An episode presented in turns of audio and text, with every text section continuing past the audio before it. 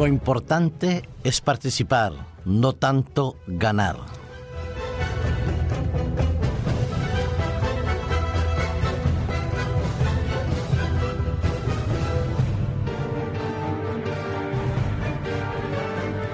Así decía el pionero de los Juegos Olímpicos modernos contemporáneos, Pierre de Coubertin, que lo importante era poder participar en las actividades deportivas, no tanto buscar el famoso y tan codiciado laurel de ganador. No se trataba de llegar a ocupar el primer lugar o los primeros lugares en las diferentes competiciones de los Juegos Olímpicos, sino poder disfrutar de la fraternidad, de la amistad, del compañerismo, de la distracción y diversión que podía representar cada una de las competencias de los diferentes Juegos Olímpicos que se pudieran seguir a partir de ese momento. Ya que en el deporte encontramos un absoluto y pleno desarrollo de muchas de nuestras facultades físicas, mentales, morales y espirituales. Al menos eso es ideal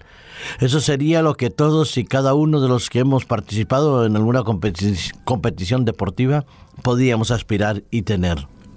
Recuerdo mis años de infancia en los cuales participaba en diferentes actividades deportivas, unas absolutamente inocentes como eran los primeros juegos en la infancia, en la primera infancia, en el colegio,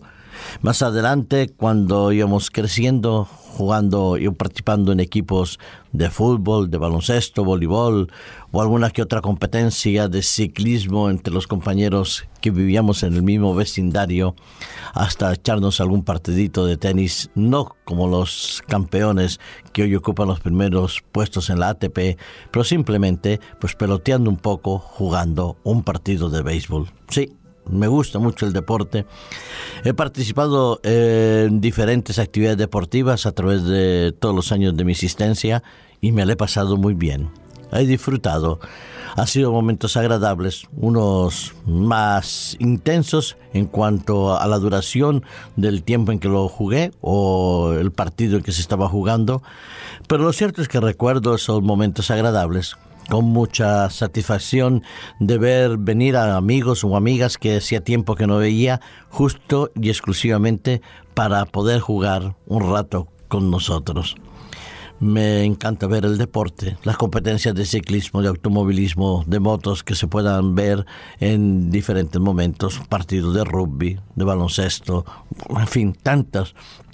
tantos deportes que hay y que se tratan de promover a través de las diferentes entidades oficiales, gubernamentales o deportivas. Sí, yo estaría de acuerdo con Pierre de Coubertin. Lo importante es participar y no tanto como ganar. Pero la vida no es tan sencilla como nos gustaría que fuera o no queremos hacerla tan sencilla. Cuando participamos en un equipo, pues entonces queremos el triunfo, queremos el primer lugar, queremos estar en las primeras tablas de élite de los diferentes medios de comunicación. Y surgen las competencias oficiales. El deporte se convierte en algo profesional y ya no simplemente en un juego y en esa búsqueda del perfeccionismo, de la superación, de establecer nuevas marcas, de llegar a obtener unos ingresos que formen parte de la élite de los más ricos y más favorecidos, se pierde de vista entonces el derecho, el deseo y el anhelo de la competencia sana y deportiva. Se hacen muchísimas campañas a través de los medios de comunicación de participar en el deporte limpio, de no aceptar o no permitir que ninguna sustancia tóxica pueda llegar a alterar el funcionamiento de nuestro organismo para obtener mejores rendimientos. Haciendo eco del pensamiento del fundador de la medicina juvenal, mente sana, corpore sano, mente sana en cuerpo sano o cuerpo sano en mente sana, todas las campañas antidopaje tratan de demostrarnos que jugar limpio es lo importante. Pero si el único problema que tuviera el deporte fueran los anabolizantes o las sustancias estimulantes, quizás se podría controlar desde el punto de vista eh, exclusivamente médico, como esos controles médicos que de repente aparecen en competencias como ciclismo, como la última que hemos visto en el equipo de fútbol de la selección española para ver si hay alguna sustancia dopante. Pero más preocupante es cuando el deporte se convierte en un objeto y en un motivo y en una fuente de ingresos debido a las apuestas. Al famoso entonces ganancia deportiva se une la ganancia económica ilícita.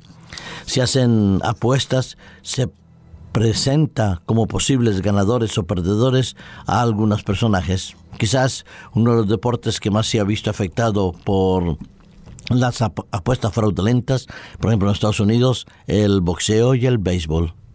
Pero las apuestas deportivas donde se presionan a los jugadores, se les busca que se dejen ganar o que al contrario, que por cada gol o por cada golpe que den puedan recibir una cierta cantidad de dinero porque se ha hecho una apuesta a veces absolutamente ilógica y irrazonable,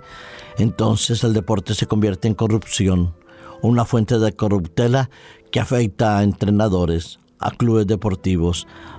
eh, a, personas que están implicadas en el deporte de fútbol, baloncesto, béisbol, ciclismo, boxeo u otros deportes.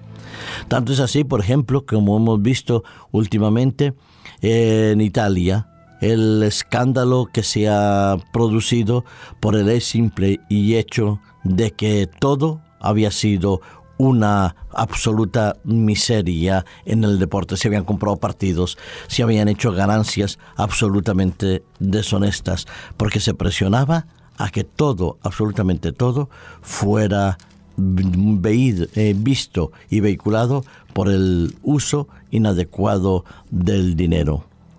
Ya lo decía el apóstol que Pablo en Timoteo, que el amor al dinero era la fuente de todos los males, sí, porque ah, deseando tener dinero, deseando tener mucho más de lo que podían, muchas personas abandonaron la fe, renegaron de lo que era necesario para poder aceptar la salvación. ¿Cuántas veces no se ha buscado sobornar a los seres humanos para que puedan tener un poco más de dinero y ocupar alguna posición absolutamente ilógica e irrazonable. Sí, el amor al dinero es absolutamente falso y equivocado en cuanto a los objetivos e ideales que nos planteamos. El amor al dinero no está mal en, en desear crecer, progresar,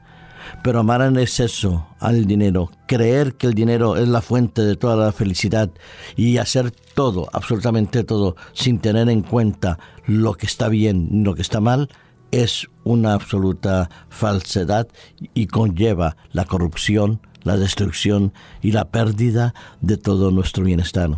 Si en Italia el primer ministro se planteaba el poder suspender a nivel de opinión personal, eh, la competición del calcio, que es la competición de Italia, para que reflexionaran y maduraran,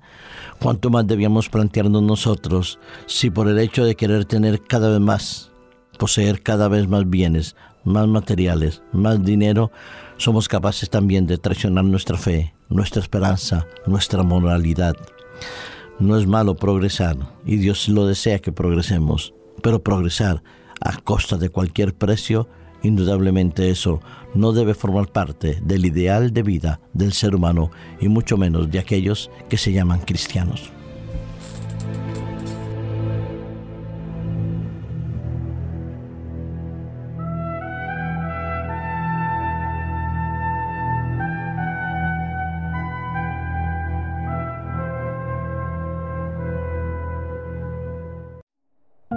Producido por hopmedia.es